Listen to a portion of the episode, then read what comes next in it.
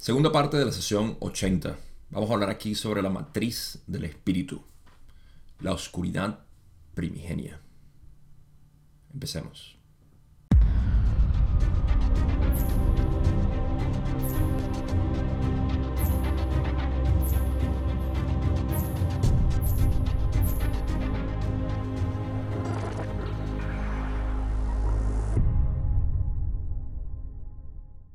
Pensé que podía terminar esta sesión en dos partes, pero definitivamente me va a tomar tres. Así que mm, vamos a avanzar en esta sesión y luego terminamos en una tercera parte porque esta parte del sándwich que tenemos aquí de, de información es fascinante. Venimos hablando de información sobre lo que es la entidad negativa y cuál es su a propósito de la entidad negativa de quinta densidad que estaba visitando constantemente el grupo de LL Research.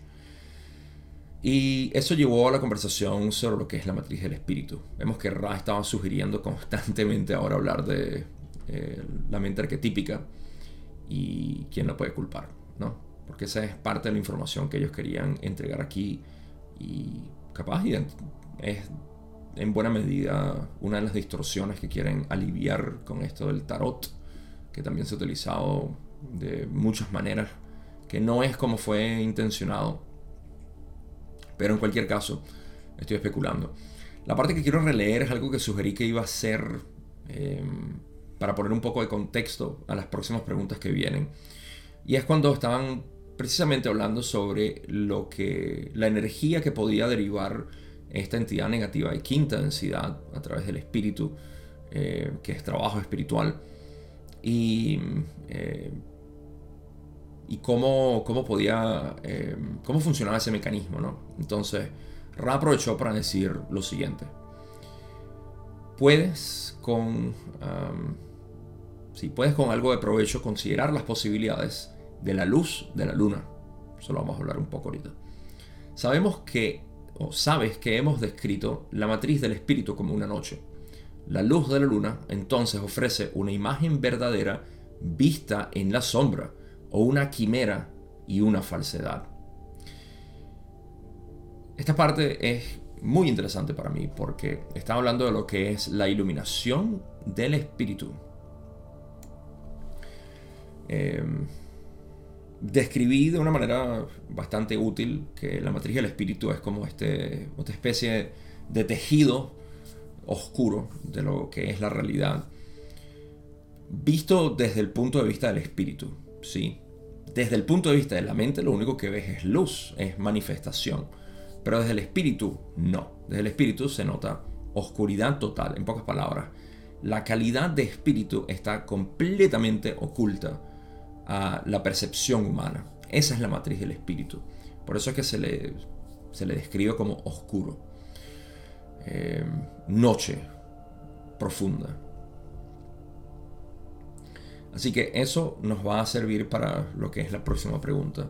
Y eh, esa parte sobre todo, una vez más, quiero repetir la parte que más me gusta de esto, que es cuando dice que la luz de la luna entonces ofrece una imagen verdadera vista en la sombra eso es, en el camino positivo discernimos la, verdad, que es unidad, es la única verdad que existe. Eh, sé que hay, algunos filósofos por ahí que no les gusta decir no hay ninguna verdad absoluta. Ok, eso es dentro de la visión separada materialista, que no existe una verdad absoluta. Dentro del reconocimiento del ser, sí existe una verdad absoluta y la podemos describir simplemente como le decimos unidad, pero no vamos a decir la unidad. Simplemente vamos a decir el hecho de que todos estamos conscientes. Todo tiene existencia. Eso es una verdad absoluta. Así que vemos eso o por lo contrario vemos separación. Lo cual habla como quimera, lo cual es una palabra mitológica para referirse a algo compuesto de dos partes que realmente no existe. Algo que no existe. Dualidad y falsedad. Así que con eso en mente sí podemos pasar a la primera pregunta que tengo nueva para hoy. Y no estoy en esa pregunta. ¿Qué tal? Vamos a navegar rápidamente. De hecho, vamos a terminar. ¿Cómo hacemos aquí? Ahí estamos. Y aquí estamos. La pregunta 9. Muy bien. Pregunta 9. Y Don le hace seguimiento y dice, ¿estás diciendo entonces que este poder es del espíritu y no de la mente o el cuerpo? El poder del cual estamos hablando, el poder derivado espiritual. Si lo quieren leer y están aquí, lo dijo en esta parte. Dice, el poder del que hablas es un poder espiritual. Los poderes de la mente como tales no abarcan obras como esta. Y ahí habla del resto que leí ahorita sobre la matriz del espíritu. Ahora, Rara responde a esto.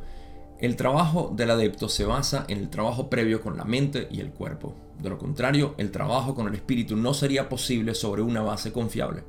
Con ese comentario podemos afirmar la exactitud de tu suposición. Un comentario rápido aquí porque no tengo mucho que agregar. Eh, el trabajo del adepto se basa en el trabajo previo con la mente y el cuerpo. Eh, nuestro discernimiento del espíritu obviamente viene de trabajo previo hecho con nuestra mente y cuerpo. Por eso es que desarrollamos una mente-cuerpo para poder tener experiencias que nos lleven a lo que pudiéramos llamar el despertar espiritual.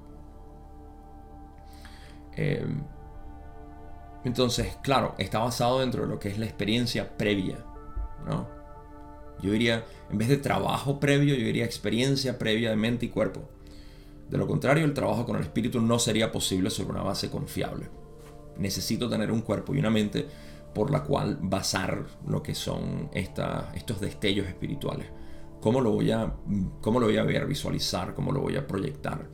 Y de aquí es donde viene la infinidad de proyecciones espirituales que tenemos. Con este comentario podemos afirmar la exactitud de tu suposición de que mm, esto es un, un trabajo del espíritu y no de la mente o el cuerpo a pesar de que la mente y el cuerpo son obviamente necesarios para este trabajo. Y aquí nos adentramos a mi pregunta favorita. Don dice en la pregunta 10, ahora, el decimoquinto arquetipo, que es la matriz del espíritu, ha sido llamado el diablo. ¿Puedes decirme por qué es así? Rand dice, no deseamos ser simplistas en una pregunta tan central, pero podemos señalar que la naturaleza del espíritu es tan infinitamente sutil que la influencia fructífera de la luz sobre la gran oscuridad del espíritu muy a menudo no es tan evidente como la oscuridad misma. Vamos a empezar a establecer el terreno de juego aquí, eh, porque en base a esto es que vamos a seguir hablando sobre el resto de las preguntas que tenemos.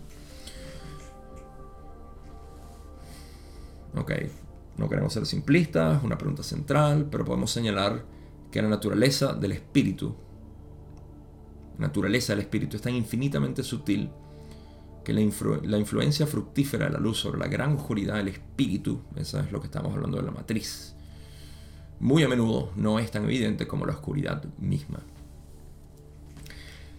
Yo interpreto de aquí que la, la naturaleza del espíritu es tan sutil y perceptualmente tan sutil que apenas y la notamos en nuestra experiencia, porque la, la oscuridad misma del espíritu, que ya escribí simplemente como una invisibilidad de la experiencia espiritual en la experiencia humana,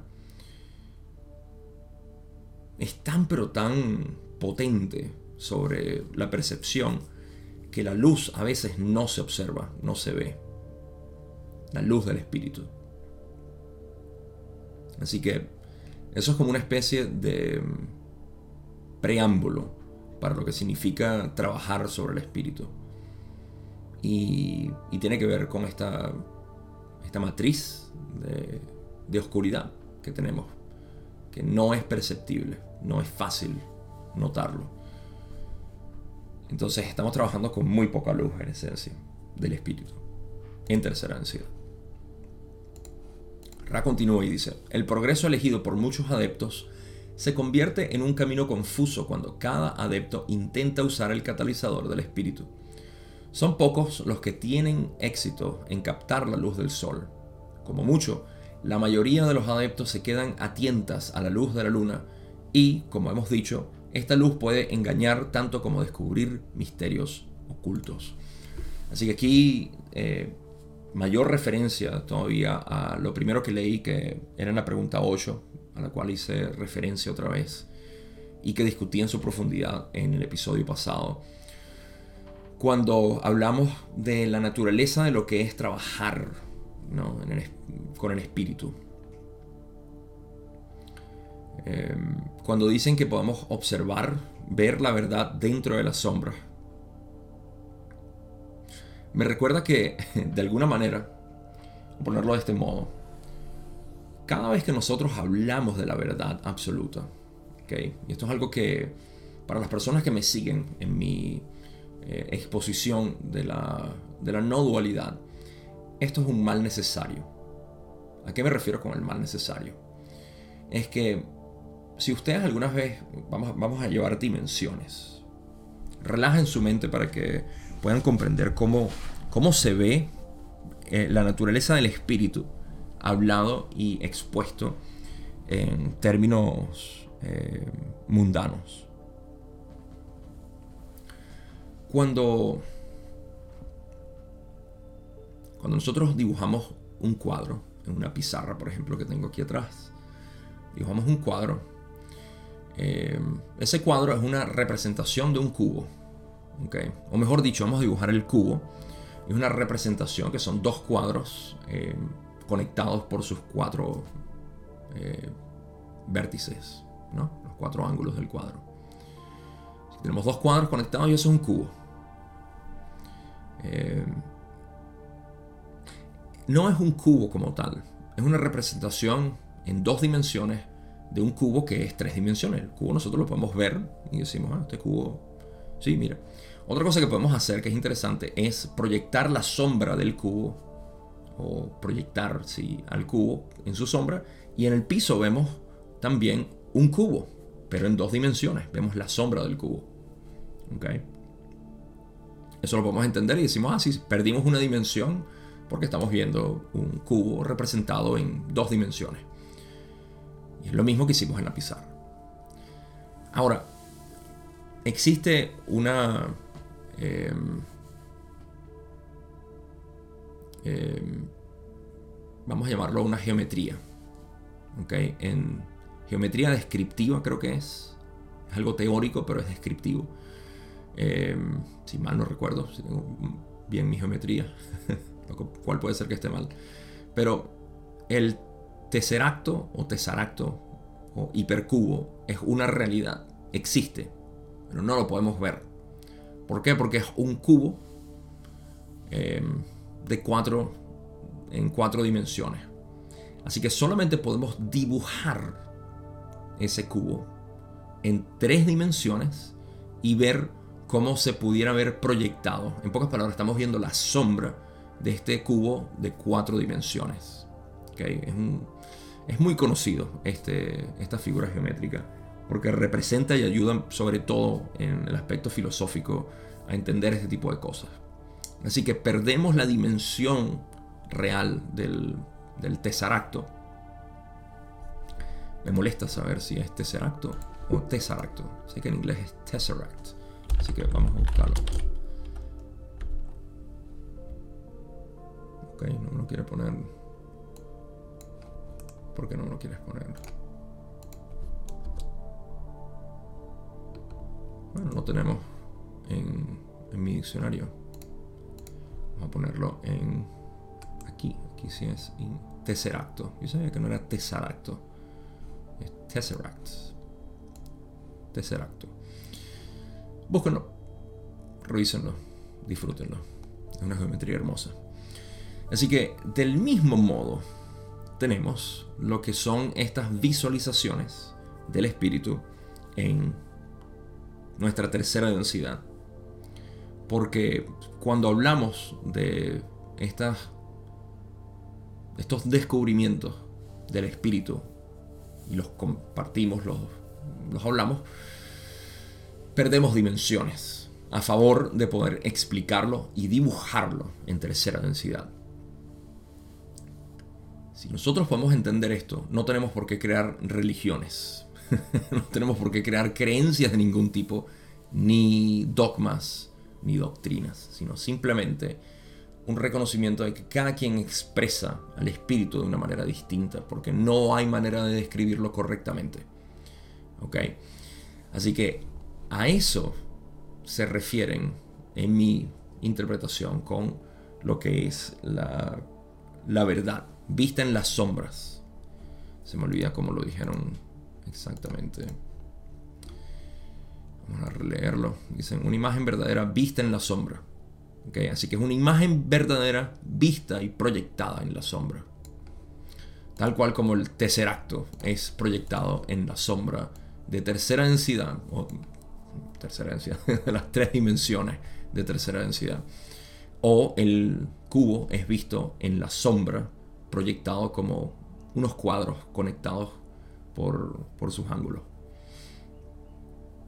Estas verdades son las que podemos distinguir discernir en la oscuridad.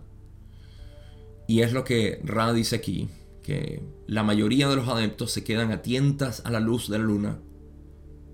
Y como han dicho, esta luz puede engañar y pensar que lo que estás viendo es algo real. Entonces, eh, creerse básicamente la falsedad que se está proyectando. Y en ese caso, camino negativo es lo que lo que se, puede esperar con esa, con esa interpretación, o puede descubrir misterios ocultos, lo cual es el proceso positivo. Son pocos los que tienen éxito en captar la luz del sol. No hay manera de saber quién capta la luz del sol.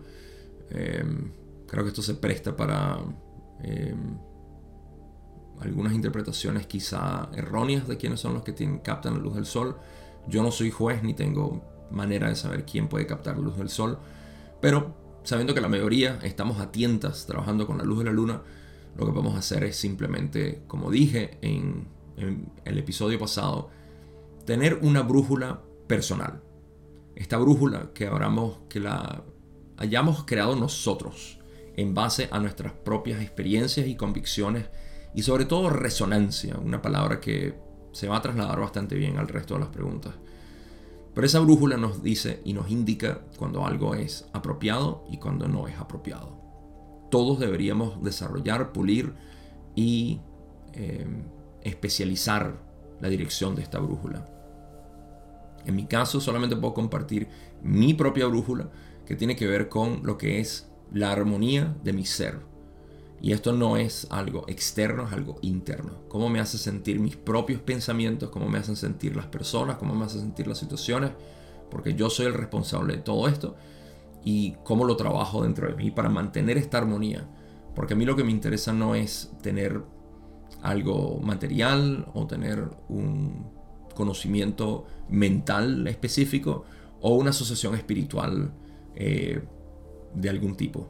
A mí particularmente lo que me interesa es tener armonía, porque yo sé que en esta armonía se expresa la cualidad del Creador único infinito a través de mí.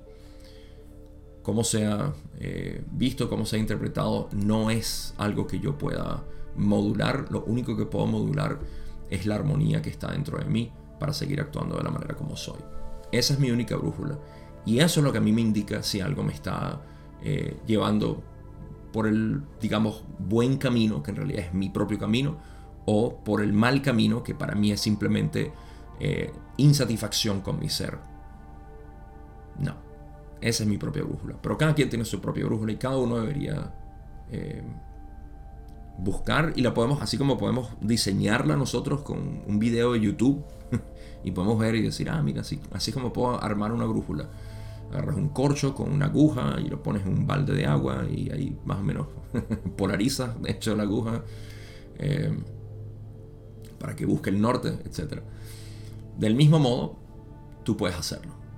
Busca resonancia con lo que escuchas, rechaza lo que no eh, te resuene y, y ya, y obsérvate, lo cual va a ser algo que vamos a seguir hablando. Ahora, vamos a terminar de leer lo que dice Raki.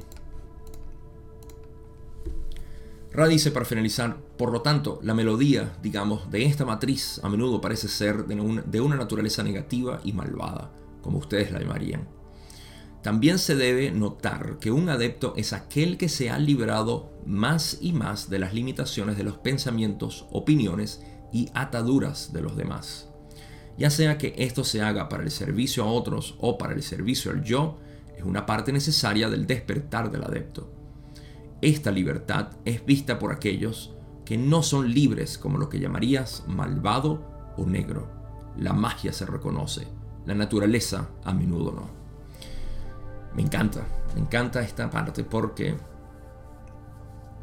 para terminar de hablar de lo que es la matriz y de lo que es el trabajo espiritual, eh, adentramos en lo que es el proceso para, para el adepto, cómo funciona este proceso. Y ya ustedes muchos sonrieron, aplaudieron y movieron sus pies rápido en el piso porque se identificaron con esto. Y créanme, voy a expandir más, bastante sobre este fenómeno que llamo eh, la burbuja espiritual. Ok, así que dicen, la melodía de esta matriz a menudo parece ser de una naturaleza negativa y malvada, como ustedes la llamarían. Por eso es que se le conoce como el diablo la tentación hacia la oscuridad, de mantenerse dentro de, esta ilusión dual de separación, de división. ¿sí? Eh, eso es a lo que invita la matriz del espíritu, a mantenerse ahí o a discernir dentro de ella. Es un juego, no es un, un diablo de verdad que eh, es un parásito de Dios y que en algún momento Dios se va a deshacer. Todo este conflicto son historias mentales que nos hemos creado. Eh, Jesús va a venir y va a terminar. Eh, recuerdo mis conversaciones con un amigo cristiano que, adulto cristiano, que, y, muy abierto a, a entendimientos, pero él creía fielmente que Jesús iba a regresar a acabar con toda esta corrupción física y a poner todo. Lo entendemos de una manera mucho más sofisticada en la ley del uno. Sabemos que Jesús como entidad no va a volver, sino lo que llamamos conciencia crística es algo que se está manifestando en la conciencia colectiva. Entendemos también que lo que va a acabar con todo esto sí es la conciencia crística. Eh, de cuarta densidad que está llegando y está infiltrándose básicamente. Ese es el verdadero parásito. el parásito es la luz que está brillando a través de la conciencia colectiva. Y bueno, todo eso. Por eso es que la matriz del espíritu se ve siempre como negativa y malvada. Pero en realidad, eh, dentro del entendimiento elegante de la ley del uno, podemos entender simplemente que se trata de aquello que estamos observando como lo que no es. ¿okay? En el camino positivo al menos. También dicen que se debe notar que un adepto, y esta es la parte que se va a trasladar muy bien a la conversación y que a ustedes les va a encantar, un adepto es aquel que se ha liberado más y más de las limitaciones de los pensamientos, opiniones y ataduras de los demás. Esto se empieza a ver como cuando alguien tiene... Eh, y de hecho, esto no es un, un evento. Esto es un síntoma del llamado espiritual, si pudiera llamarlo así. Este llamado espiritual puede ocurrir una sola vez o puede ocurrir múltiples veces.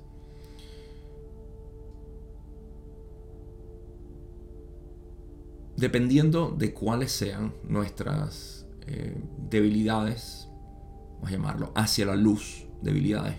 Debilidades como el ojo que, está acostumbrado a la oscuridad y de repente sale al sol y necesita ajustarse. Eso es una debilidad que necesita fortalecerse o simplemente, en este caso, eh, poder sí, fortalecer lo que es la contracción ¿no? de la pupila. Similarmente, la contracción de nuestra pupila espiritual debe suceder para uno, em, para uno poder una vez más pasar por este proceso de lo que es eh, liberarse de las limitaciones de los pensamientos, opiniones y ataduras de los demás. Pero eso lo vamos a discutir con más detalle ahorita. Rand dice que esto ya sea, ya sea que se haga para el servicio a otros o servicio al yo, es una parte necesaria del despertar del adepto, el tener que eh, liberarse de esas limitaciones de pensamientos, opiniones y ataduras. Esta libertad es vista por aquellos que no son libres como lo que llamarías malvado o negro.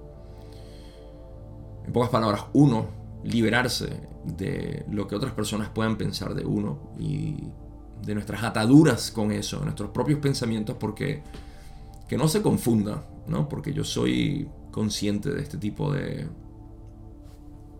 de escapismo al cual podemos recurrir, que es decir, no, mire, ya no me importa, a mí no me importa lo que digan los demás, pero la manera como uno lo dice delata todo. Eh, si no te importa, eh, no lo dirías con tanta fuerza. Así que es natural, tenemos que más bien, en vez de decirlo ah, en voz alta, lo podemos decir internamente. Realmente no me importa. Y es un no me importa que, eh, que me hace sentir bien. O un no, eso no me importa que no me importa perder a este amigo. No me importa que la gente no me hable. No me importa tal cosa. Yo estoy feliz así. Ahí todavía hay una especie de rencor, de resentimiento. ¿Sí?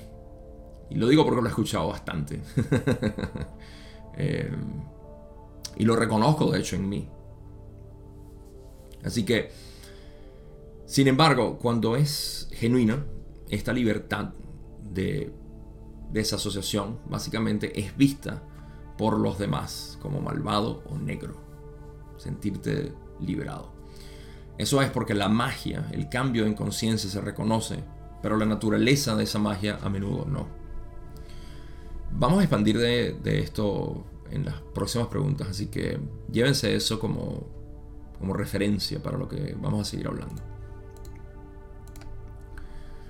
Don pregunta, ¿podría decir entonces que implícita en el proceso de convertirse en adepto está la posible polarización parcial hacia el servicio al yo?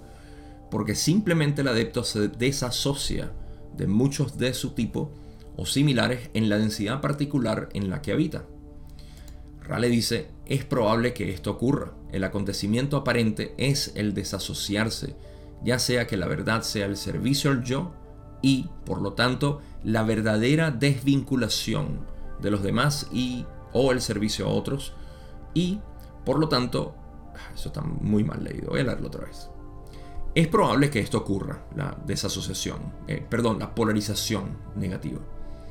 El acontecimiento aparente es el de desasociarse, ya sea que la verdad sea el servicio al yo y por lo tanto la verdadera desvinculación de los demás, o el servicio a otros y por lo tanto la verdadera asociación con el corazón de todos los demás y la desvinculación solo de las cáscaras ilusorias que impiden que el adepto perciba correctamente el yo y el otro yo como uno. Qué buena respuesta.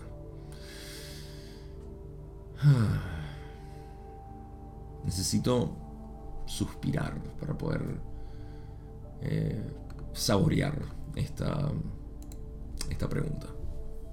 Está muy bien hecha por parte de Don. Porque él está asociando el hecho de que desasociarse de los demás implica uno servicio al yo. ¿Okay? Y Ra le dice que esto es muy probable que ocurra. Hombre, no es muy probable, dicen, es probable que esto ocurra. Quiero describir el proceso, porque aquí es donde viene la burbuja espiritual. De hecho, traigo a colación muchas preguntas que me llegan sobre, ¿acaso eso no es servicio al yo? Eso. Eh, ah, ¿Acaso no es servicio el yo uno em, empezar a buscar el yo, descubrir el yo? Eso de, querer conocerte a ti mismo, ¿acaso eso no es servicio el yo? Amarte a ti mismo, ¿eso no es servicio el yo? Sí, eso es servicio el yo. Em, he leído tantas iteraciones de esto y me parece muy gracioso. Em,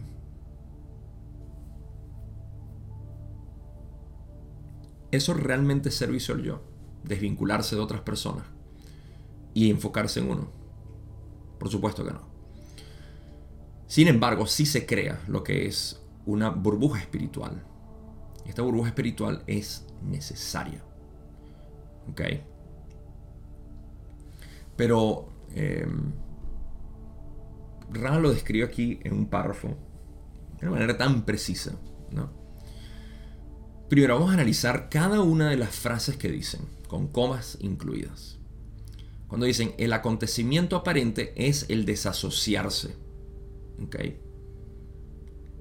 Dicen acontecimiento aparente.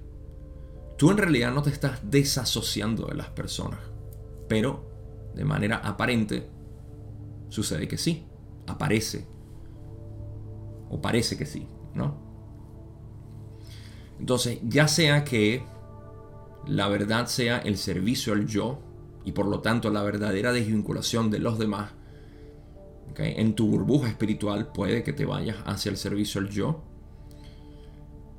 o el servicio a otros y por lo tanto el camino positivo, la verdadera asociación con el corazón de todos los demás y la desvinculación entonces únicamente de las cáscaras ilusorias que impiden eh, vamos, primero pausa ahí. Las cáscaras ilusorias podemos describirlas como la, mente que manifiesta la persona. Lo cual impide que el adepto perciba correctamente el yo y el otro yo como uno. En pocas palabras, a ti y al otro como uno. Así que estamos hablando de un fenómeno que es esta burbuja espiritual donde tenemos que desasociarnos de los demás. Pasamos por este proceso de decir, no me identifico con eh, las otras personas. No resueno ya con estas personas. Ahora, ¿qué sucede para denunciar la, una de las respuestas comunes que llega a pasar y donde posiblemente ocurra esta polarización negativa?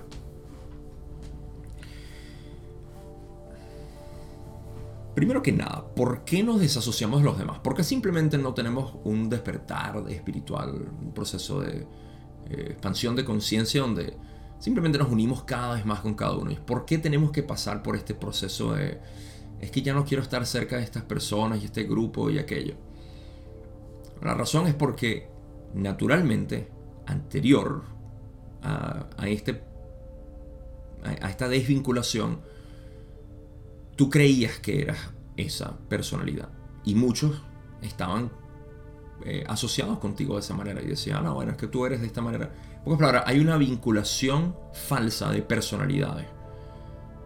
Tu identidad, que no era eh, muy genuina, estaba, digamos que, disponible para los demás.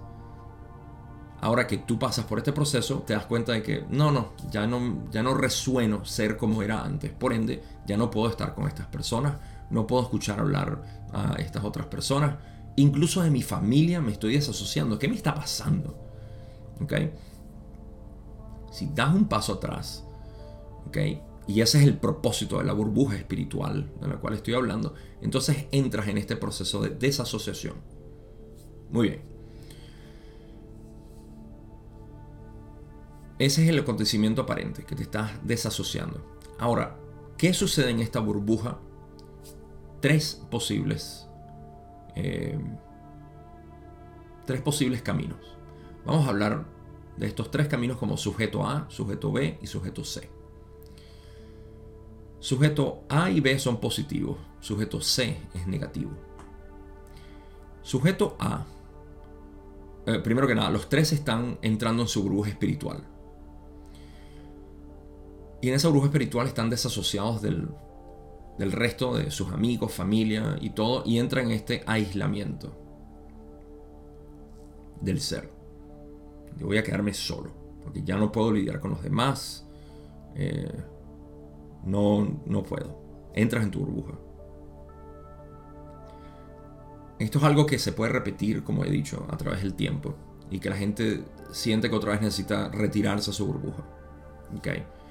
Quiero decir, aquí no hay juicio, aquí no hay crítica, esto es simplemente una explicación bastante científica de lo que es, de lo que es este proceso, basado en experiencia, tanto mía como de otras personas.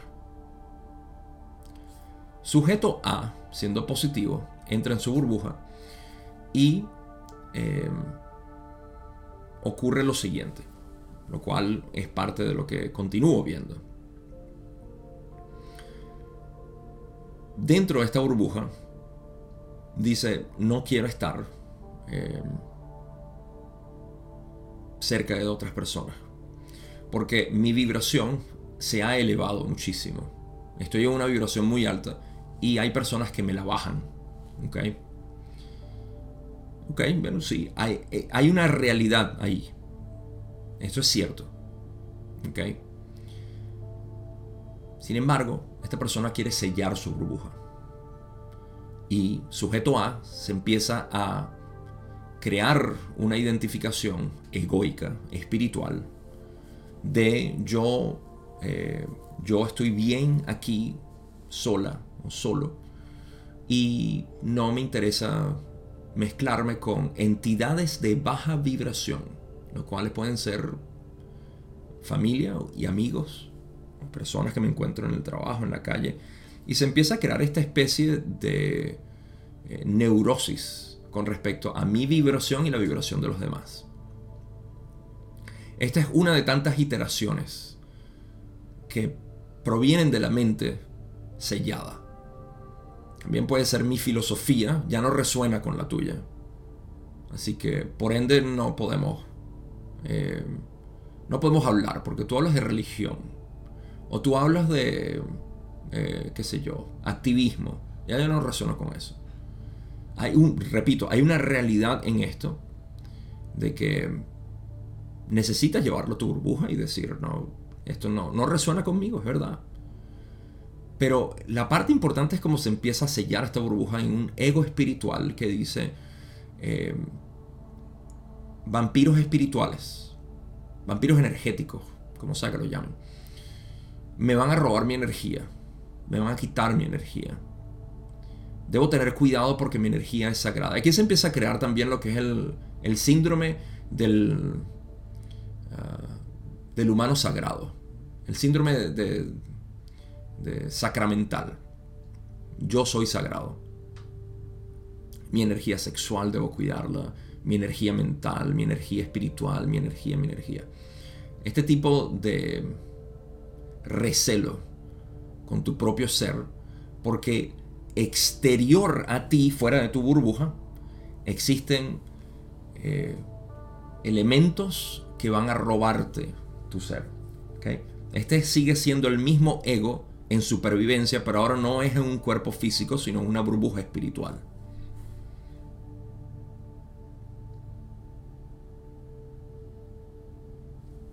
Hasta ahí llegó.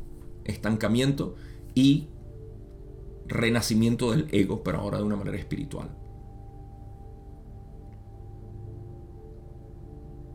Hay personas que me han dicho, eh, yo quiero cambiar a mis a mis allegados, mis amigos, mi familia, pero ellos no se dejan. Y después de eso quedo agotado. Ellos me roban mi energía. Esto es un excelente ejemplo de lo que es esa, eh, ese fenómeno que la gente habla de me roban mi energía. No te la están robando. Eres tú que te estás desgastando con una intención egoica de acercarte a la realidad, de querer modificar la realidad. Porque tú en tu burbuja sagrada sabes lo que es bueno. En tu alta vibración debes ayudar a los de baja vibración. Esto es una visión errónea de lo que significa aumentar la vibración de otras personas a través de tu propia vibración. No estás siendo genuino, estás creando un ego espiritual. Sujeto B, sin embargo, en su burbuja espiritual, se da cuenta y dice, no resueno con todo esto y hay una hay una realidad que debo observar. Soy yo quien no resuena con esto. No son ellos, en realidad que son otra vibración a la mía y todo aquel rollo. Se encierra en su burbuja y empieza a notar cuáles son sus propias eh, debilidades con respecto a esta resonancia o disonancia. Empieza a notarlo detalle a detalle y pueden ver que la burbuja es absolutamente necesaria para poder hacer trabajo interno. Para poder hacer este, eh, esta liberación de nuestras asociaciones mentales. En vez de reasociación o asociación nuevas con otros pensamientos. Y en esta liberación, sujeto B, positivo, se empieza a liberar y empieza a notar que en realidad esa disonancia venía de él mismo, no de las otras personas. Esa energía que se fugaba, en realidad no te la robaban. Tú tenías huecos en tu aura, si lo quieres ver de esta manera, donde tú te entregabas y hacías este proceso de eh, perder tu energía. Eres tú. Tú la pierdes, nadie te la roba. Sujeto B se libera y entonces pasa por lo que Ra dice, verdadera asociación con el corazón de todos los demás. Porque al conocerse a sí mismo en este proceso es, es un proceso en este proceso es un proceso secundario conocerse a sí mismo. De hecho, puede pasar de manera inconsciente. Y yo exhorto a que las personas lo busquen de manera consciente, no de manera inconsciente. Porque hay mucho más eh, fruto que sacar de aquí. Sin embargo, de manera inconsciente uno empieza a ver el resultado de uno desasociarse de esos pensamientos que te desvinculaban de los demás. Porque eres tú quien te estás desvinculando, no ellos. Y aparte, aquí hay muchas cosas que yo pudiera alargarme a hablar porque tiene que ver con la personalidad. Te estás deshaciendo también de tu personalidad antigua.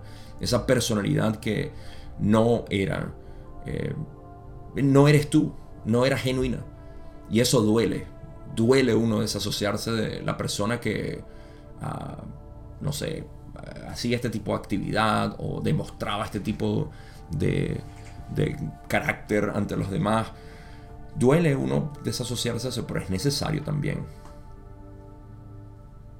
Es parte de uno soltar todo. Y en ese momento te empiezas a ver mucho más a ti. Y de nuevo, yo creo que esto es algo un poco más, eh, más profundo. Pero lo que sí ocurre es que las dos cosas tienen que ocurrir. Aquí es inevitable que tú te enteres de quién eres. Para lo que eh, estudien conmigo el camino directo, van a saber exactamente a lo que me refiero con reconocer quién eres, que realmente es la esencia de la realidad, la naturaleza misma de la realidad, para luego abrir los ojos y decir, si yo soy esto, todo el mundo lo es. Esa es la asociación con el corazón de todos los demás, con todos los demás. Pero para hacer eso, tienes que desvincularte de las cáscaras ilusorias, este es sujeto B, por cierto, desvincularse de las cáscaras ilusorias que impiden que el adepto perciba correctamente al yo y al otro yo como el uno, no como diferencia. En pocas palabras, si lo puedo ilustrar de una manera.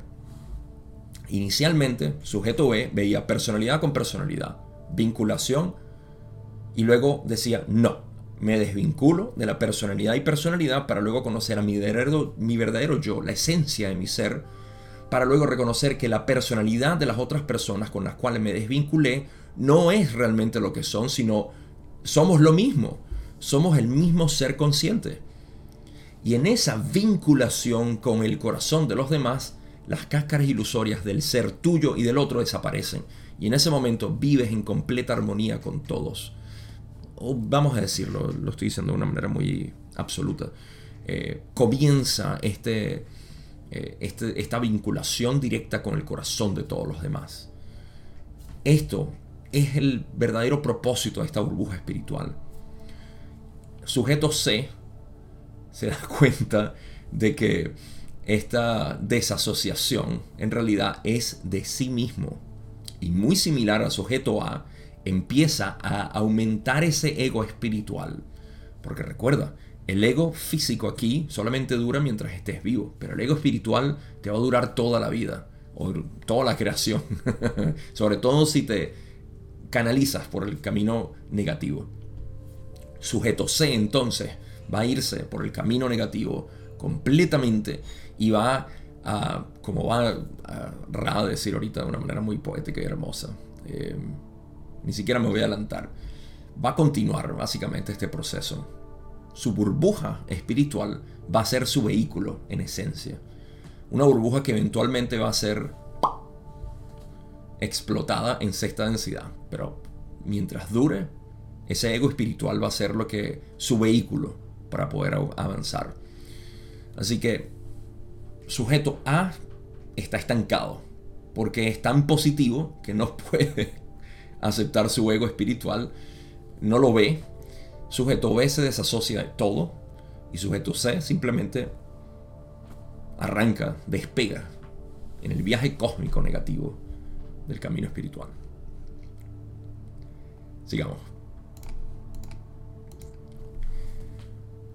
Pregunta 12, donde dice, entonces dices que este efecto de desvinculación en el adepto al servicio de los demás es un absoluto o un proceso lento para alcanzar la meta a la que aspira. ¿Es esto correcto? Ah, no, esto Ra dice, esto es incorrecto, esta desvinculación del miasma, de la ilusión y la falsa representación de todas y cada una de las distorsiones es una aparente, perdón, es una parte muy necesaria del camino de un adepto. Puede ser visto como por otros como desafortunado. Acabo de crear todo, todo el ambiente para, para esta respuesta. Don en esencia está preguntando que si esta desvinculación es un obstáculo para el adepto, si es algo desafortunado, no desafortunado, pero sí un obstáculo. Eh, ah, me estoy desvinculando de los demás. ¿No debería desvincularme de los demás? No. La burbuja espiritual, como dice Ra, claro, yo lo estoy diciendo burbuja espiritual, pero es una desvinculación del miasma de la ilusión y la falsa representación de todas y cada una de las distorsiones es una parte muy necesaria del camino de un adepto. Así que es necesario que pasemos por este proceso de desvincularnos. Porque esto sucede o debería suceder una sola vez. Debería suceder una sola vez en la cual despertemos realmente. He hecho un video hablando sobre lo que es el despertar real. Eh, porque la palabra despertar la lanzamos en todas partes como, como un maní. Eh, y despertar se refiere simplemente a reconocer quién eres. Una vez que haces el reconocimiento de quién eres, la pregunta es, ¿quieres seguir viviendo desde ahí? ¿O quieres volver al miasma de la ilusión? Y eso es a lo que yo me propongo. De hecho, la vida mía está totalmente dedicada de aquí a a Pekín a hablar de esto, porque ah, no veo a nadie hablándolo, al menos no en español. Y me parece tan necesario hacer este reconocimiento básico de saber quiénes somos para luego vivir desde ahí, porque toda la vida hemos estado viviendo desde la ilusión, desde la falsa representación de nuestro ser y de otros seres. Eh, ¿Cuál es la sorpresa de que no nos llevemos bien con las demás personas, que tengamos eh, dificultades para, para todo? Porque tenemos una personalidad falsa y compramos las personalidades falsas de los demás. Cuando nos deshacemos en esta burbuja de nuestra propia personalidad falsa y dejamos fluir lo que es, te das cuenta de que hay personas que están viviendo desafortunadamente de sus personalidades falsas. Y esto lo que genera es compasión no burla o... Eh, eh, de hecho, la burla eh, maliciosa, eso es burla, es una... Es una, bueno, sí, una burla maliciosa.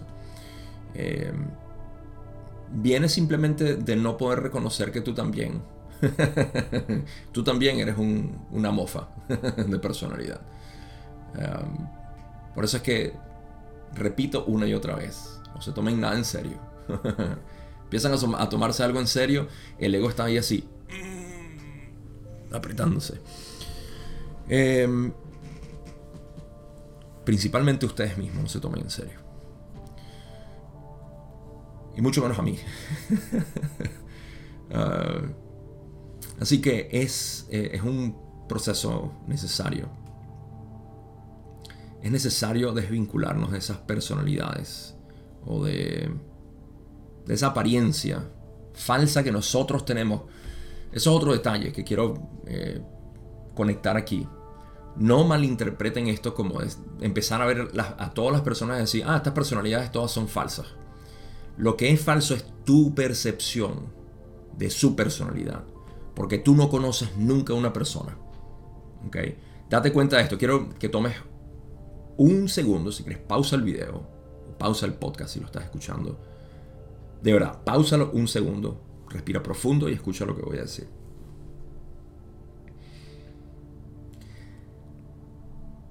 Reconocer que la personalidad que cada quien tiene es falsa no es un juicio de decir que todo el mundo está actuando de manera falsa con una personalidad que no es lo que son. Lo que esto invita es a darte cuenta que la personalidad que tú percibes nunca, la personalidad de otra persona, nunca es real. En pocas palabras, tú nunca conoces a nadie. Nunca los vas a conocer a profundidad. Solamente conoces lo que ellos representan al momento. Y eso es suficiente como para que tú digas, wow, fascinante lo que eres. Eso elimina cualquier avenida que exista de juicio, crítica y de tú sentirte satisfecha o satisfecho con la idea que tienes de esa persona. Mantente siempre en lo desconocido. Nunca te vas a sorprender. O de hecho, siempre te vas a estar, sorprendiendo y por ende vas a vivir en constante sorpresa. Espero que se haya entendido. Vamos a avanzar porque tengo un par de preguntas más que cubrir. Don dice, entonces, ¿es esto desde el punto de vista o con respecto al decimoquinto arquetipo algo así como una excursión a la matriz del espíritu en este proceso? ¿Tiene eso algún sentido? Raleigh dice, la excursión de la que hablas y el proceso de desvinculación suele estar conectado con ese arquetipo que llaman esperanza y que preferimos llamar fe. Este arquetipo es el catalizador del espíritu y, debido a las iluminaciones del potenciador del espíritu, comenzará a provocar estos cambios en el punto de vista del adepto. Esto para volver a la mente arquetípica, eh, según lo entiendo yo, ¿okay? es una es el proceso de bueno primero que nada vamos a, desenredar lo que Don dijo aquí que es de hecho no no esta no es la pregunta. Me, confundo yo. Ah, sí que si es una excursión hacia la matriz del espíritu y Ra dice que la excursión en realidad es hacia lo que llamamos eh, el arquetipo de, ese es el séptimo, la fe, el catalizador del espíritu, que es la... Yo lo llamo estrella, no sé si le dicen estrella a todo el mundo, pero es la estrella. Em, este catalizador, espíritu, y debido a las iluminaciones del potenciador del espíritu comenzará a provocar estos cambios en el punto de vista del adepto. Todavía estamos hablando de lo que es la desvinculación, ¿cierto? ¿Don lo dijo? No lo dijo. Pero todavía estamos hablando de la desvinculación. Ah, no, Ralo dice. La excursión de la que hablas y el proceso de desvinculación suele estar conectado con la fe, que es ese arquetipo eh, y el catalizador del espíritu. Ahora, ¿por qué? Aquí voy a mi. Me pongo mi sombrerito de interpretación Vamos a hablar del catalizador del espíritu. Si entendemos la matriz del espíritu como algo infinitamente oscuro, que ah, funciona como para que nosotros a través del potenciador podamos ver ciertos elementos que podemos discernir como eh, verdaderos o no. Entonces el catalizador es aquel que revela de alguna manera a, la entidad que realmente somos. Empieza a revelar eso, empieza a dar ese indicio. Y de, hecho representa esa... El ser inconsciente que está... que ha estado a oscuras, está siendo revelado. De hecho, si mal no recuerdo, en la carta del tarot, el catalizador del espíritu, hay una mujer que representa el inconsciente, o hay una figura femenina que representa el inconsciente, y está desnuda, lo cual parece representar que eh, no... O sea, está recién eh, descubierta, por así decirlo. Ah, está descubierta. Em, hay otras simbologías ahí a las cuales eh, no voy a entrar porque no, me siento eh, acreditado, no es la palabra, pero sí, no me siento capacitado para poder eh, ponerlas bien en contexto. Pero la estrella para mí es, interesante que en, la línea del ciclo menor del, del espíritu, tenemos del 1 al 5, básicamente todo el ambiente de iluminación. ¿no? Tenemos la oscuridad como base, después tenemos eh, el relámpago, que a mí me gusta decirle, y luego tenemos la estrella, que es la que estamos ahorita, después tenemos la luna, que es un poco más estable y más iluminadora, y después tenemos el logos, o el sol, el significante, lo cual tiene todo el sentido del mundo. Entonces, cuando trabajamos con el catalizador del espíritu, estamos trabajando con aquello que se ha revelado. ¿sí? Y eso va a generar la experiencia del espíritu, que es a lo que vamos con la luna, con una luz mucho más eh, estática, aunque tenue. Y verdad que la simbología es, muy, muy bonita, como la, expresan. Eh, así que estamos en en la parte, este proceso en el que estamos de desvinculación de otros está revelando al ser. Ahora, ¿cómo se ve eso en práctica? Podemos decir que estamos trabajando con el catalizador del espíritu cuando estamos justamente en ese proceso de entender quién es este nuevo yo que están haciendo. De hecho, creo que se, se encaja perfecto con lo que veníamos hablando porque el yo que están haciendo, al menos en el camino positivo, el yo que están haciendo, que es como esa mujer que está revelada, que siempre estuvo ahí, pero está siendo revelada ahora. Eh, está representando algo nuevo para nosotros, algo desconocido incluso. Sí, porque nosotros no sabíamos que no éramos esa personalidad. Y ahora estamos en búsqueda de entender mejor quién soy. Y en ese proceso eh, tenemos el punto de vista donde podemos observar nuestro nuevo yo, donde empieza a, florecer este nuevo yo. cada vez que trabajamos con el, catalizador del, espíritu, eh, me parece una buena asociación con esto que estamos hablando de, la burbuja espiritual, porque ahí es donde se empieza a, discernir básicamente el efecto o el impacto que tiene el catalizador del espíritu en nuestra propia experiencia. Y creo que eso es todo lo que tengo que decir aquí. Sí, vamos a movernos hacia la próxima pregunta. Ra dice, no tenía la intención... No Ra. Don dice, no tenía la intención de adelantarme demasiado en el proceso del cuestionamiento. El adepto polarizado positiva o negativamente, entonces, está construyendo un potencial para atraer directamente el poder del espíritu. ¿Es esto correcto? Rale dice, sería más apropiado decir que el adepto está llamando directamente a través del espíritu al universo por su poder, porque el espíritu es una lanzadera. Sobre todo para el modelo de la ley del uno, es importante establecer que el espíritu es un canal, una lanzadera, un, no sé, una, un ducto. de repente... Eh, también funcionaría, ¿no? Un ducto por el cual se hace contacto con la infinidad inteligente. Eh, ese es el espíritu. Así que eh, el adepto es una corrección muy ligera, me parece la que hizo Raki, porque lo que Don dice me parece bastante adecuado. está construyendo un potencial. El adepto polarizado positivo negativamente está construyendo un potencial para atraer directamente el poder del espíritu.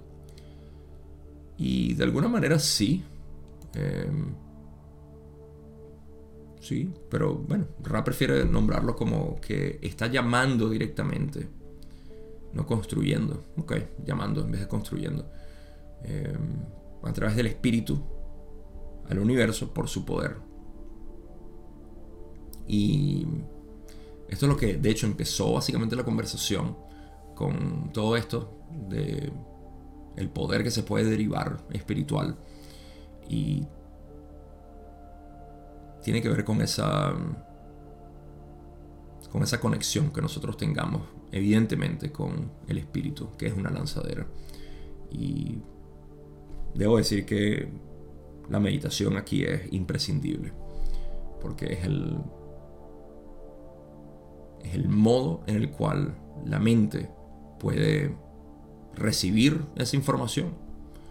Ah, lo cual no tiene por qué necesariamente ser información conceptual, coherente, eh, que pueda ser verbalizada o incluso construida en la mente por eso es que la meditación, esto es un punto muy importante, hablando de, espíritu, mente, meditación. Pocos saben que el resultado de la meditación más importante para mí es literalmente como lo que conocemos en el universo como materia física y materia oscura y energía oscura. El resultado de la meditación es idéntico a esta proporción donde lo que nosotros percibimos es únicamente un 4%. El otro 96% pasa de manera desapercibida. Así que la meditación nunca la juzguen por lo que la información que me llegó, que tuvo una descarga, que, eh, cuando nos enfocamos mucho en eso estamos perdiendo eh, esfuerzo. No voy a decir que estamos perdiendo esfuerzo, estamos... Eh, no estamos... Ah, estamos llevando la meditación hacia otro, otro tipo de actividad. De hecho, estamos llevando la meditación a actividad. la meditación es una no actividad. Entonces, ahí pueden ver cómo se pierde potencial de uno meditar para hacer contacto con la infinidad inteligente. Y el resultado no es mesurable. No tiene por qué serlo. Esto es algo que la Confederación ha hablado en diferentes canalizaciones donde siempre urgen a que la meditación simplemente sea eh, hecha y que no te preocupes por sensación de que he avanzado en mi meditación, que ahora tengo contacto con entidades y ahora puedo ver visiones, ahora puedo relajar más mi mente, o puedo... Nunca trates de categorizar tu meditación, jamás. Eso es un error, porque lo que crea es mayor actividad y expectativa, y eso desmerita la meditación dentro de lo que realmente es, que es una no actividad. Así que bueno, eso simplemente para eh, adornar lo que es esta parte del contacto con la infinidad inteligente a través del espíritu que es una lanzadera. Última pregunta, por hoy. Don dice, pregunta 15. Ahora, la única diferencia significativa, obvia, creo, entre el adepto positivo y el negativo al usar esta lanzadera es la forma en que se polarizaron Existe una relación entre los arquetipos del espíritu y si la polarización es positiva o negativa. Es, por ejemplo, el llamado positivo a través del arquetipo decimosexto y el llamado negativo, y Don se ríe entre dientes, a través del decimoquinto. Estoy muy confundido en estos puntos e imagino que la pregunta es pobre o sin sentido. ¿Puedes responder eso? Rale dice, es un desafío responder a tal pregunta porque hay cierta confusión en su construcción. Sin embargo, intentaremos hablar sobre el tema. El adepto, sea positivo o negativo, tiene la misma matriz. El potenciador también es idéntico. Debido al catalizador de cada adepto, el adepto puede comenzar a seleccionar y elegir aquello en lo que buscará más. La experiencia del espíritu, lo que has llamado la luna, es entonces en gran medida la más manifiesta de las influencias sobre la polaridad del adepto. Es una excelente manera de poder terminar esta, este episodio porque estamos hablando de, bueno, primero la pregunta de Don, al decir si eh, es un poco gracioso y veo por qué, por qué se rió eh, mientras estaba haciendo la pregunta. Eh, porque está asociando básicamente el camino positivo con la, el potenciador, creo que es, el decimosexto, el potenciador del espíritu, y asociando el camino negativo con la matriz del espíritu, porque un poquito una asociación de, que la oscuridad, el camino negativo, el relámpago, de repente la luz, el camino positivo, pero no es así. Y eso es lo que Ra inicialmente le está corrigiendo, ¿no? Le dice, eh, primero hay mucha confusión y, y no es que esté completamente incorrecto, porque sí, o sea, el, hay, una diferencia. Puedo, ver el por qué. Porque sí hay una, especie de asociación ahí con respecto a la luz y la oscuridad, pero no es que uno está potenciando más al otro que a uno que al otro. Entonces Ra simplemente le dice, vamos a hablar simplemente del tema. Entonces dicen, ya seas positivo o negativo, tienes la misma matriz y el mismo potenciador básicamente. El catalizador eh, o debido al catalizador. Y yo creo que por eso es que Ra dice que la matriz del espíritu es incluso más inmóvil que la matriz de la mente, porque la matriz del espíritu es pura oscuridad. ¿okay? Eh, al menos la matriz de la conciencia, eh, o la matriz de, la mente, que es la mente consciente, tiene algún tipo de actividad y y la matriz del espíritu no. Así que tanto la matriz como el potenciador del espíritu están disponibles para el positivo y el negativo de la misma manera. Tiene sentido, porque, y, quizá mi manera de ilustrarlo es un poco pueril, pero si estamos dos entidades, yo soy positivo, tengo uno aquí negativo, y ambos estamos viendo la matriz del espíritu, la vemos igual. Cuando hay un destello de luz, ambos vamos a ver el destello de luz en la misma matriz, pero lo que vemos va a ser distinto. Y dependiendo de cómo, no por, por el hecho de que vamos a ver cosas distintas, sino que él lo va a ver de manera negativa y yo lo voy a ver de manera positiva. Entonces, por eso es que Ra dice, debido al catalizador de cada adepto, el adepto puede comenzar a seleccionar y elegir aquello en lo que buscará más catalizador, como ya dijimos, es una estrella, donde, eh, bueno, yo lo llamo estrella, no sé cómo se le llame, pero eh, ese, ese catalizador es lo que va a empezar ¿no? a dar elección al adepto. La experiencia del espíritu es lo que has llamado la luna. Entonces, es entonces en gran medida la más manifiesta de las influencias sobre la polaridad del adepto. Así que lo que se sintetice como experiencia a través del catalizador es lo que va a dar mayor fuerza a la polaridad definida por el adepto como tal. Voy a leer lo último que dice Raki. Incluso la más infeliz de las experiencias, digamos, que parece ocurrir en el catalizador del adepto, vista desde el punto de vista del espíritu, puede, con la discriminación posible en la sombra, ser trabajada hasta que la luz iguale la luz del mediodía más brillante, descienda sobre el adepto y se produzca una iluminación positiva o de servicio a otros. No me gustó cómo leí eso. Ah, hasta que la luz iguale. Muy bien. La releo. Incluso la más infeliz de las experiencias, digamos, que puede parecer, que parece ocurrir en el catalizador del adepto, vista desde el punto de vista del espíritu, puede, con la discriminación posible en la sombra, ser trabajada hasta que la luz iguale la luz del mediodía más brillante descienda sobre el adepto y se produzca una iluminación positiva o de servicio a otros. El adepto de servicio al yo se satisfará con las sombras y, aprovechando la luz del día, echará la cabeza hacia atrás con una risa sombría, prefiriendo la oscuridad. Me encanta. Adoro la poesía de Ra. La manera poética de poder expresarla es increíble acabo de dar cuenta también que en el episodio pasado estaba con un suéter blanco, igualando el espíritu, por lo que me doy cuenta. Y hoy que estoy hablando de la matriz del espíritu y esta oscuridad, estoy de negro. Em, Eh,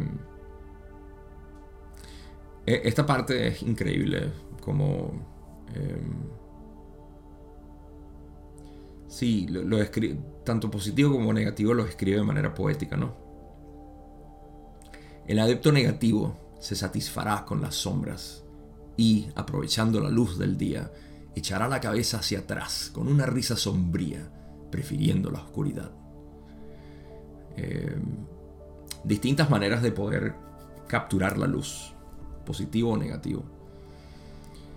No importa qué tan brillante sea la luz, el negativo siempre la va a, capturar para sí misma. Eh, y se satisfará con las sombras. prefiriendo la oscuridad.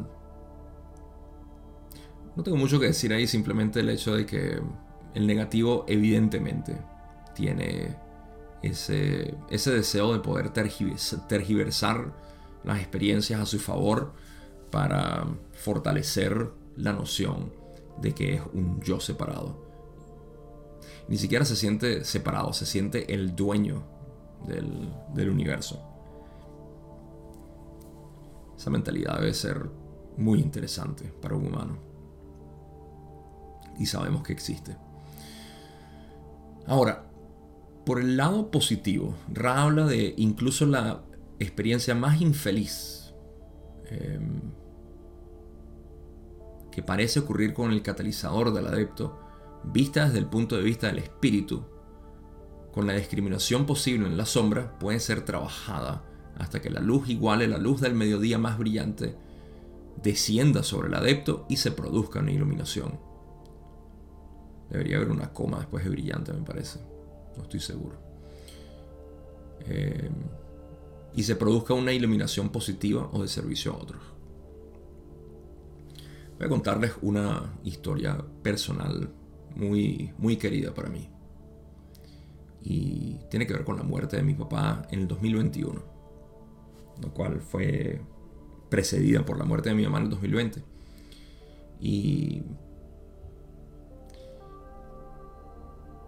creo que esa es la experiencia más infeliz que he tenido en, más recientemente. De hecho, la palabra infeliz suena muy fuerte.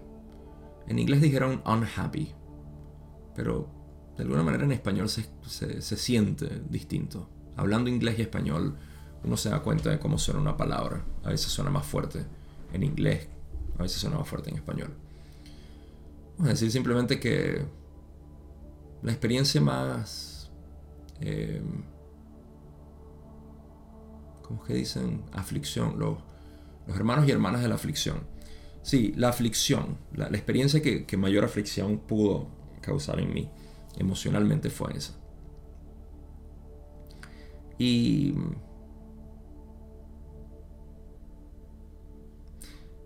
de alguna manera, esa, experiencia fue transformada en mí hacia algo completamente satisfactorio.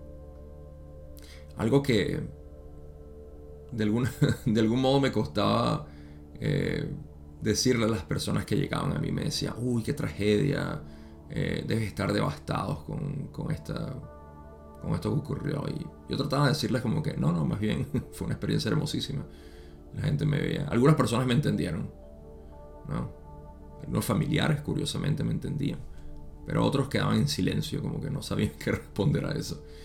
Em, y honestamente, la experiencia es, fue, fue hermosa porque me hizo darme cuenta de lo que significa la muerte como tal ya la había presenciado con la muerte de mi mamá y había sentido ese, ese proceso, pero de alguna manera la de mi papá fue como el... Ya, o sea, la, aquí está. Este, esto es lo que sentiste. Como que lo, lo sentí de una manera más, más perfecta. Y uno igualmente siente dolor, esa sensación de pérdida, esa sensación de, eh, de congoja es la palabra que uno siente. de una u otra manera siempre sientes congoja. ¿okay? En mi caso, la manera como trascendió es que reconocí que lo que estaba ocurriendo era simplemente el final o el fin de una historia. Pero así como cuando uno termina un libro, cuando terminas de leer un libro y te das cuenta de que terminó y ya no hay más nada que leer, sientes lo mismo, sientes una especie de congoja muy similar. O cuando terminas de ver una serie de televisión, un anime incluso, no sé. Y ya sabes que no hay más nada, que terminó. Tú sabes muy bien esa sensación. Pero eso no se transforma en resentimiento con la vida, con el autor que dejó de escribirlo, con Dios, como puede suceder. O sea, todo este tipo de, de, extrapolaciones que pueden hacer de esta sensación que todos están familiarizados con la muerte, eh, perdón, con el fin de una historia, ya sea en medio audiovisual o en, en un libro, es una historia. Una persona cuando muere es precisamente eso. Y así como nosotros no le escribimos al autor, bueno, al menos no muchas personas lo hacen, para que siga escribiendo el libro, aceptamos simplemente que terminó y disfrutamos el hecho de que, de que esa historia vive en mí, porque la leí toda.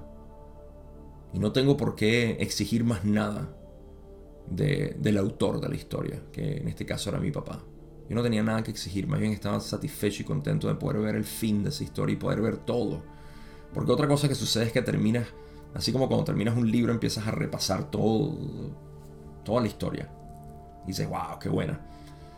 Mucho más con alguien que vivió contigo, con alguien a quien experimentaste. Y me di cuenta que cada una de las personas que yo conozco son una historia en desarrollo y por eso es que se siente tan distinto cuando estamos viviendo con las personas y cuando mueren todo cambia. Claro, porque la historia terminó. No, tenemos, no podemos agregar más nada a esa persona. Y en algunos casos queremos saber más. Es como buscar otros libros que hablen sobre ese libro que te gustó tanto.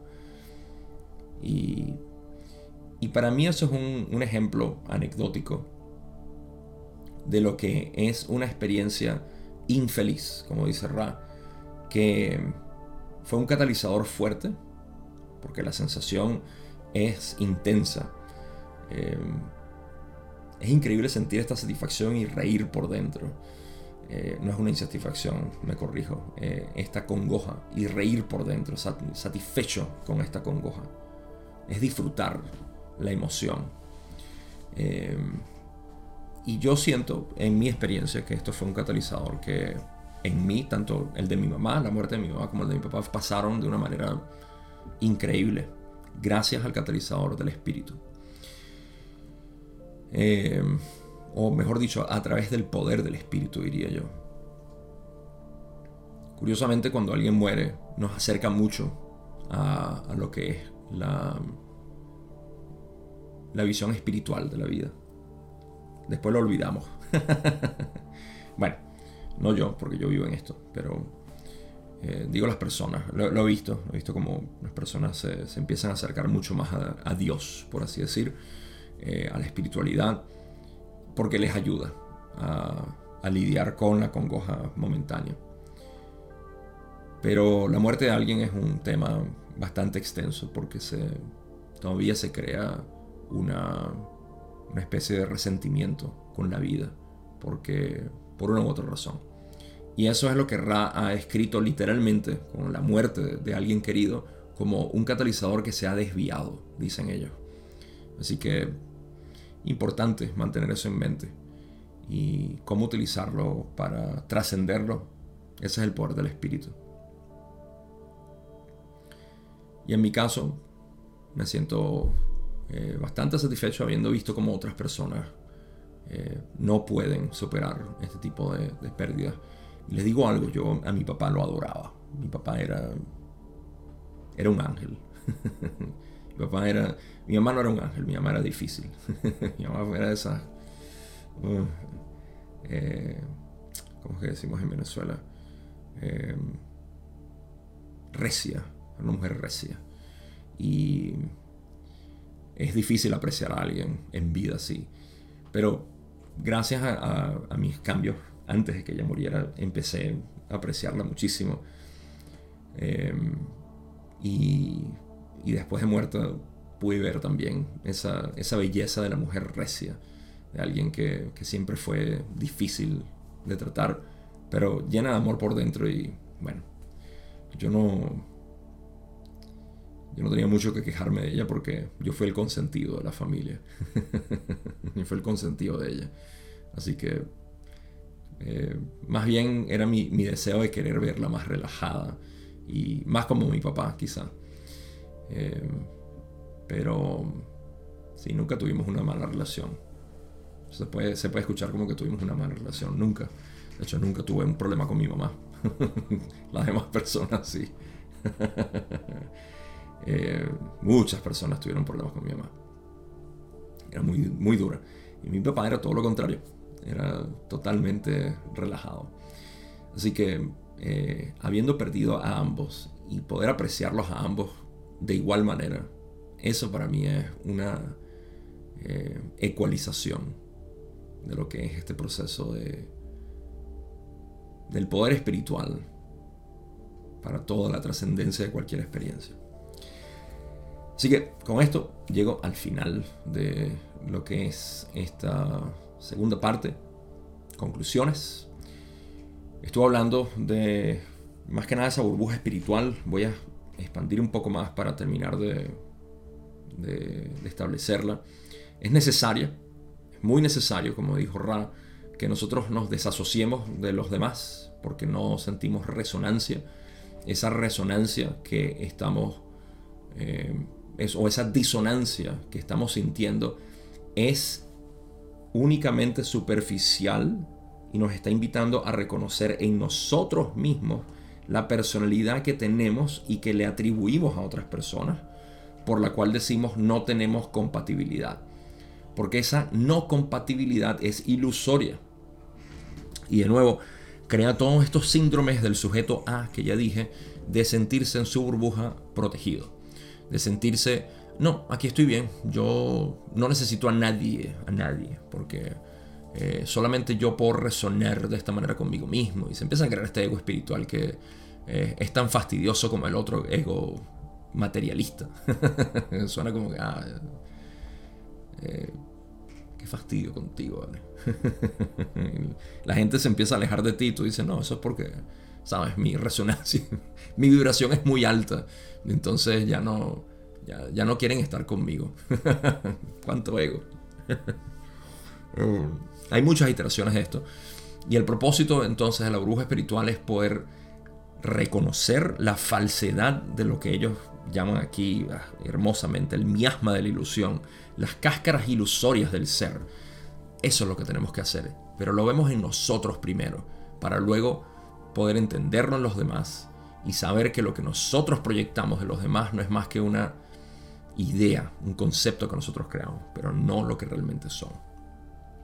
Y bueno, eso es una manera muy general de poder hablar de esto porque cada quien tiene una historia individual, sobre todo que nos contamos a nosotros mismos, y hay que indagar sobre eso. Pero eso es todo lo que tengo que decir. No tengo sino una sola parte más que cubrir en la sesión 80. Pensé que le iba a terminar, pero nada, tres partes para esta sesión 80. Y ya, se acabó hasta aquí el video, el podcast, este episodio. Gracias, como siempre, por escuchar. Y nos vemos en la tercera parte y final, prometido, de la sesión 80.